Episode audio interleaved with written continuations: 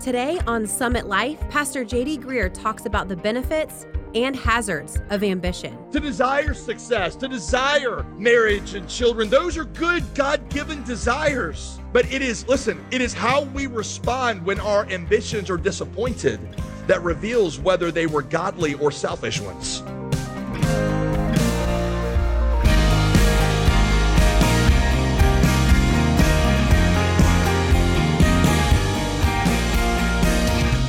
Welcome to Summit Life. I'm JD Greear, and we are so glad that you joined us today. Well, you might have noticed a new voice that began our program today. I want to introduce you to our new host, Molly Vidovich. She has just joined our Summit Life team. So, Molly, welcome. Thanks, JD. I'm excited to be here and to join this team. You know, Molly, you're joining us at the very beginning of a teaching series I preached quite a few years ago called Homewreckers. It's an in depth look at, at the ways to avoid a lot of the dangers and the pitfalls that often corrode our relationships and destroy our homes. But don't let the title fool you we're going to be covering so much more than just marital issues. So let's just hit the ground running. And for all of you listening with us today, be sure to stick around to the end of today's program where you can get to know Molly a little bit better. Looking forward to that, JD.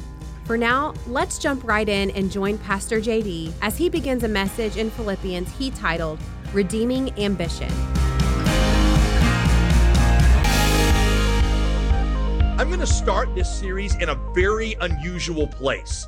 And that is, I'm going to talk for a couple of weeks about how God's word teaches you that you should think about your workplace. And we're going to do that today from the book of Philippians. So if you got your Bible, I want you to open it to Philippians. Now, some of you would ask this question. You say, well, if the series is about home wreckers, why are we going to talk about our jobs? Good question.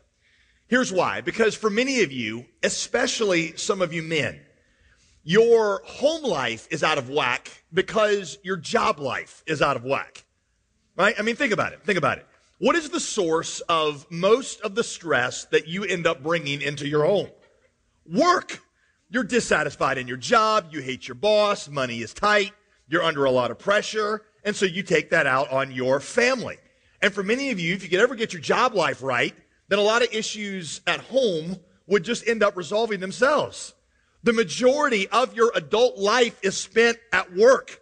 And I'll just go ahead and acknowledge to you, I think the church has done a patently bad job at teaching you what it means to follow Jesus in the workplace. Sometimes we talk about working for God as if it's like 45 minutes that you volunteer at your church on the weekend. And hear me, I want you to volunteer at your church on the weekend. It's just that I know that for many of you, your primary ministry is not volunteering for 45 minutes here on the weekend. Your primary ministry is happens happening in the place where you spend 50, 60 hours a week. And that is in the workplace. I've often pointed out to you that how many miracles are there in the, are there in the book of Acts? 40. That's right. There's 40 miracles. There's like one person that said it. That's right. 40 miracles in the book of Acts. How many of them happen outside of the workplace? 37 of them. 37 of them. So question, where does the power of God most want to manifest itself? Is it here? Is it, is it right here through my preaching? Well, I mean, I hope a little bit, but only about three fortieths of it. 37 fortieths of it wants to happen through you in the workplace. So we want to see you learn how to take the kingdom of God, how to take the power of God out of this place into the workplace. And that's what I'm going to try to teach you a little bit about in the next couple weeks. Here is specifically the subject for today, and that is the role of ambition in your life. Ambition is often what drives us in our work. Now, ambition on the surface has gotten a pretty bad rap, isn't it? When you say that somebody is a really ambitious person, that usually has a fairly negative connotation. We usually think of, of Michael Douglas in Wall Street, greedy, proud, cutthroat, overly competitive. And so let me be really clear, right? The Bible, in no uncertain terms, tells you that selfish ambition is wrong and sinful. Um, James chapter 3 verse 13 tells you that selfish ambition is the source of all kinds of bad sins in your life. Bitterness, jealousy, exploitation, constant dissatisfaction, and that over competitive nature that some of you live with that just makes you really annoying to be around. Can I get a, an amen from some wives out there? All right. Yeah, that overly competitive nature that means you're always competing. So Jeremiah 45, 5 tells you, do you then seek great things for yourself? seek them not. But see, there's another kind of ambition that is good and right. It was ambition that led David to expand the borders of Israel. It was ambition that led Solomon to build the temple. It was ambition that led Nehemiah to rebuild the walls of Jerusalem. It was ambition that led Paul to extreme measures to spread the gospel to the ends of the earth. Paul even said this, Romans 15, 26. I have made it my ambition to take Christ where he's never been named. And I'm going to work harder at that than anybody works at their job. The gospel writers say about Jesus that he was more ambitious than anybody who ever lived. John chapter 2 verse 17 says about Jesus, zeal for God's house had eaten him up. You could translate that word zeal as ambition. Ambition for the house of God had eaten him up. Right? Yes, selfish ambition has caused greedy executives to exploit the poor and ruin our economy. Selfish ambition has driven some dictators to drive nations into war. Selfish ambition has made some men and women destroy their families and neglect their children. But in our reaction to that, we don't need to get rid of all ambition. We need to redeem ambition. We need to rescue it. We live in a world that is desperately in need of people who should be ambitious for the right things and for the right reasons. So let me be real clear. The goal of this sermon is that you become more ambitious, not less. That ambition that some of you have burning in your heart that has made you such, what Paul is showing you about himself is pretty remarkable here. Paul is genuinely disappointed, but he hasn't grown bitter and he hasn't given up on his dreams. He is a man that is disappointed in his ambitions, but he has not given up on his dreams. He faces disappointment without disillusionment. He is genuinely sad at his losses, but he is not in despair. He is hungry for more, yet happy with less. We say there are 1.7 million people in Raleigh, and we want every one of them to have a chance to hear the gospel and to see it up close before they die. That is ambitious. And God has told us to be ambitious for those things. So, Paul displays the good kind of ambition in the book of Philippians. The good kind of ambitions. And I want to show you, try to show you what his ambition looked like, and then give you some litmus tests that you can take along the way as we go through this to to, you can test yourself to see whether or not your ambition is the good kind or the bad kind. Um, all right, background of the book of Philippians. Background of the book of Philippians. Things are not going that well for Paul. Paul's career has taken a pretty substantial turn for the worse at not a really good time in his career. He's, he's later on in his career as an apostle, and you know, by this time, things really ought to have settled out. This is when you ought to start enjoying the fruits of your labor. But Paul, when he's writing the book of Philippians, is in prison. People are telling lies about him. Other people have taken credit for his work and then trashed his reputation. I mean, that's, I mean, you ever had that happen? I mean, it's bad enough when somebody takes credit for your work, but then when they trash you in the process, have you ever had that happen to you? That's what is happening to Paul. Somebody has taken credit for what he did and then is tearing him down to the people that he spent so much time with. And in Philippians, he's unable now to be with those people that he loves. This Philippian church is in a lot of danger because there are people who are trying to corrupt the doctrine that Paul taught them. And they are literally being persecuted. And like anybody who has children, he wants to be with those that he loves and he can't because he's shut up in prison. Have you ever had that situation where somebody you love was in danger and you wanted to protect them, you wanted to provide for them, but you just couldn't for whatever reason? I remember um, uh, first year uh, that I was married, I, I, was speaking at a youth camp down in, in Florida, and uh, 1.30 in the morning, my, my, my cell phone rings, and my wife, who, you know, before we have kids, obviously, she's at home by herself, and she is convinced that somebody's in the house. This is not just like I got spooked, but I, I think I hear somebody walking around downstairs. Now, I am two hours from the nearest airport. There's no possible way that I can, I, I can get there. That feeling of hopelessness, like I want to protect her. My new wife, I want to protect her, but I can't. That's how Paul feels about this church right now. His ambitions are good ones. He wants to protect them. He wants to help them, but he just can't. And the dangers that they're facing are no, no less real than what my, my, my wife thought that she was facing. Turns out it was nothing, or at least the person left. I, I don't know because, you know, nothing ever came of it. But the, the whole point I'm making to you is that Paul is in some pretty discouraging circumstances. His ministry is not surging. It's lagging. His ambitions, which he thought were good ones, are being unfulfilled. That's when most of us grow discontented. Right there, isn't it?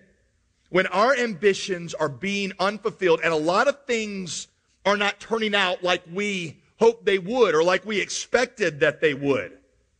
And so you think, well, by now I ought to be in this leadership position. By now my career ought to be here. By now I should have been making this much money. At this age, I should have been married. At this age, I should have kids.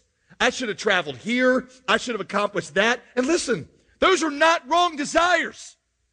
In fact, many of those desires show that you're growing spiritually to desire leadership positions, to desire success, to desire marriage and children. Those are good God given desires. But it is, listen, it is how we respond when our ambitions are disappointed that reveals whether they were godly or selfish ones.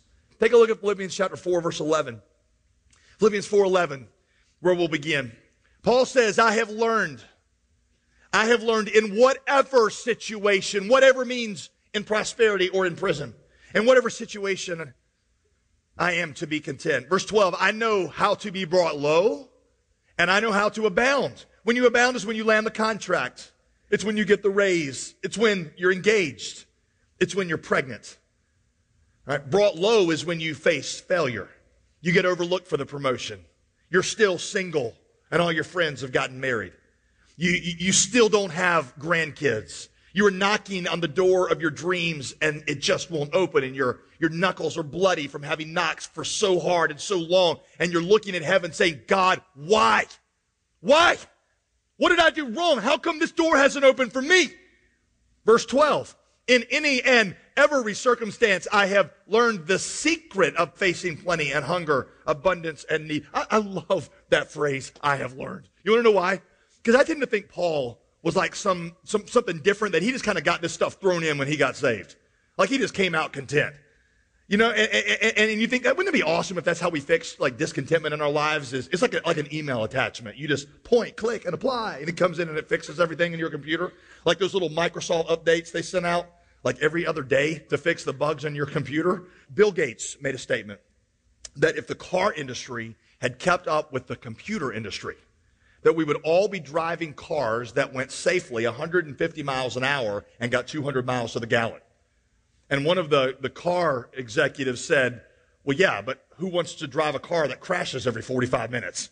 Um, which I thought was helpful uh, to make. But, but wouldn't it be awesome if that's how you fixed the discontentment bug in your life? Is you just the Holy Ghost just dropped off a little update package that update updated your spiritual life, and bam, you're content. That would be awesome. But that's just not how it works. Not for you, not for me, not for Paul. Paul said, "I have learned this. I learned it." And then he says it was a secret. He not only tells us just to be content, he doesn't just tell us what to do, like be content, get on with it. He says there's a secret to this. And then he gives us a verse that is the most misquoted verse in all the New Testament. Verse 13.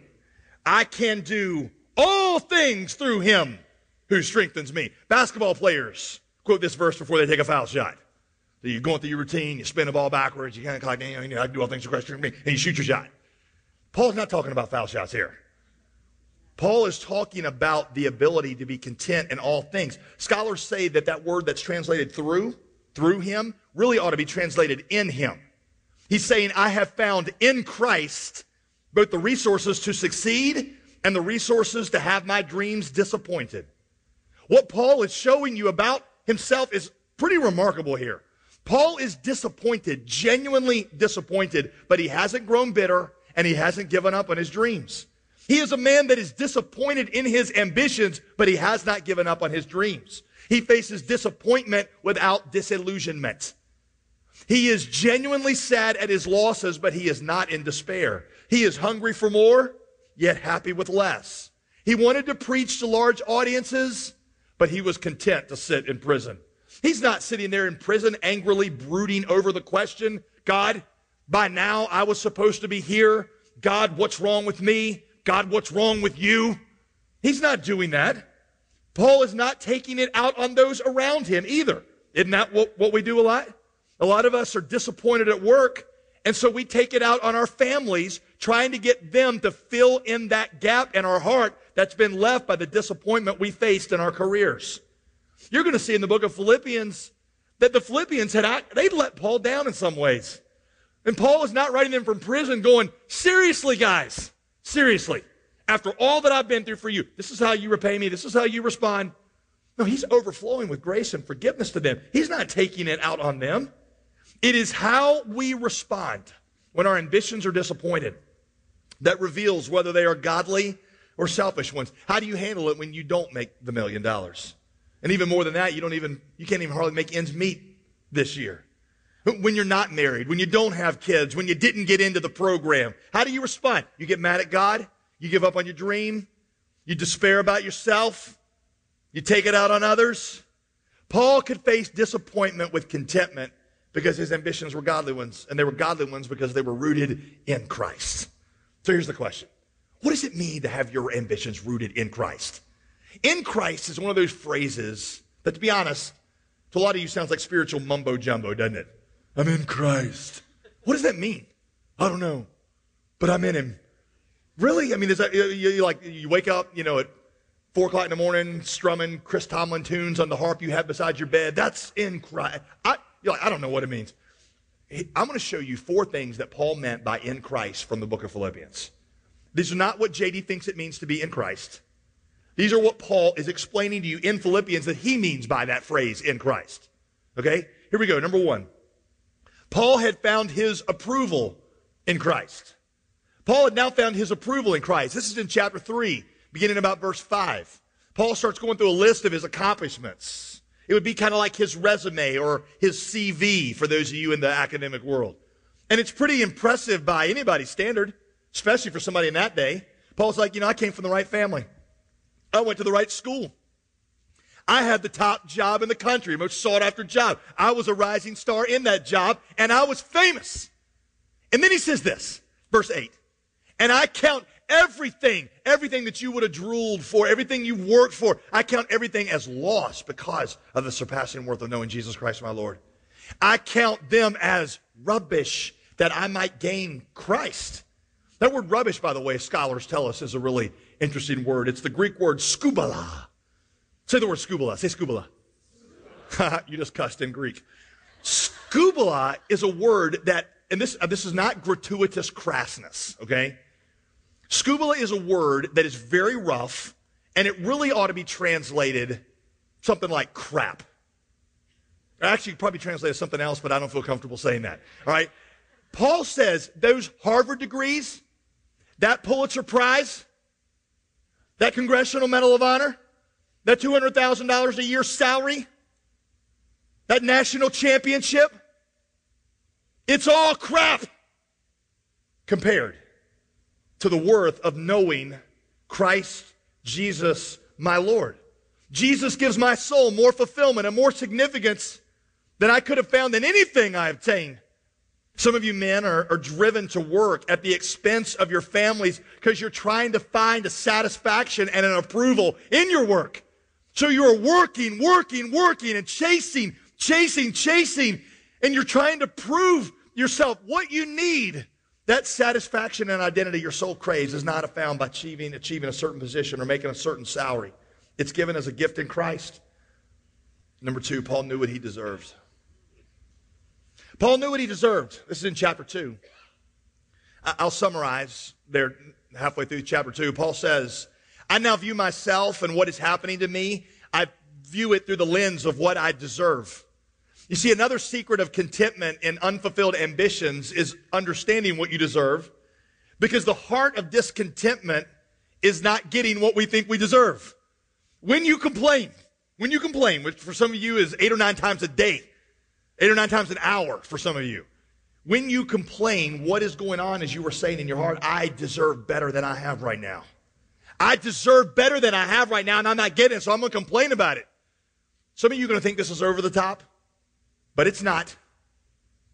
What does the gospel teach you about what you deserve? According to the gospel, what do you deserve? All right, starts with H, rhymes with L. Hell.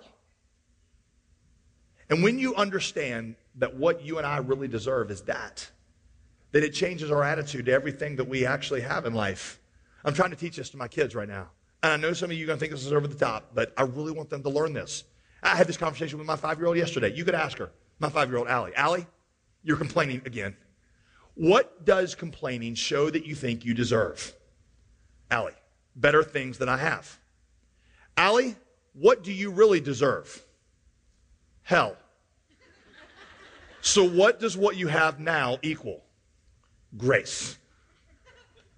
You might think that is over the top, but that is exactly how the Bible teaches you to see your life. The Puritan Thomas Watson said it this way If we have not what we desire, well, we have not, we, excuse me, we have more than we deserve. You think you don't have what you deserve. You're right. And you can thank God for that. And when you realize that, all of a sudden, you find it remarkably easier to be content. There's kind of a there's kind of a Disney-ish, Oprahized version of content. Soapbox number two, all right? That gets passed off a lot of times as the secret of contentment. So let me just deal with it real quick. It basically goes like this. I'll give you the Christian version of it. So here you are, you're in your job, and you're not satisfied because you can't drive the cars your friends drive, and you don't live where they live, and you're just dissatisfied, and you think, God, how come you haven't given me more? And then you go on a mission trip. And you go on the mission trip, and when you get overseas, you start to see people who really live without anything. And you're talking with some of these little kids, and they're like, whoa, you got food in your cabinet? You got like extra food that you can up and you put it, you know, and you've got one of those little grindy things that grinds up food you don't eat. Are you serious? You got a whole house just for your car called a garage? We have like 19 people that live in one room in our house. Seriously? Then you go to a leper colony and you see people who are in real deprivation and you're like, oh, my life is not so bad after all. And you come back and you're just content with what you have because you've seen how some other people live. Right? I guess there is a little truth in that. But here's the problem with that. It always wears off like that. Two weeks tops. That's the mission trip buzz. And you come back and then you're bitter again because you're not driving as nice a car as a friend you have has. The Bible never, ever tells you to gain contentment by comparing your situation with somebody else's. It tells you to gain contentment by comparing your situation with what you deserve. And when you understand what it is you deserve, then everything suddenly begins to look like grace. And you will say with Thomas Watson, if we have not what we desire, well, then I have more than I deserve. The fact that I woke up this morning anywhere else but hell is God's grace to me. The fact that I have family, the fact that I'm breathing, the fact that I'm healthy, whatever I have, wherever you are, it is grace. God's grace supplies us with an important perspective shift. It's all because of Him. You're listening to JD Greear and Summit Life. Today's message is called Redeeming Ambition, and it's from our new series called Home Wreckers. Now, Molly, I've known you for quite a few years because you've been part of our, our Summit worship family here for a long time, and and uh, so we've done a lot of ministry together. But but why don't you tell us how did you first come to sit in this seat and be part of the of the mission that we're doing here at Summit Life? So, my husband and I have been part of the Summit Church since 2011. We both quickly started volunteering with the worship ministry, and I became a part of the staff team a couple years later. The mission to create a movement of disciple making disciples quickly became our life mission as well. So now we get to raise our daughter and son in a church culture that lives out a joyous, generous, bold faith. And we're so thankful to be a part of a church that truly has experienced the grace of God over so many years. Well, Molly, that is great to hear. And we are just very grateful to have you as part of our Summit Life team now. Thanks, JD. You know, just like our own individual stories help to create one beautiful story of God's grace, so do the stories of those who came before us here at our church. We'd love to get you a copy of our new Summit Life exclusive book called Hidden Graces Eight Surprising Stories That Led to a Dying Church's Revitalization Today. Get your copy when you give $25 or more. If you've been growing through this ministry, diving deeper into the gospel with us, give us a call at 866 335 5220. And remember to ask for our new book titled Hidden Graces. That number again is 866 335 5220. Or you can give and request the resource online at jdgreear.com. I'm Molly Vidovich. So glad to have you with us today. Be sure to join us again on Tuesday as Pastor JD concludes today's message on Summit Life with JD Greear.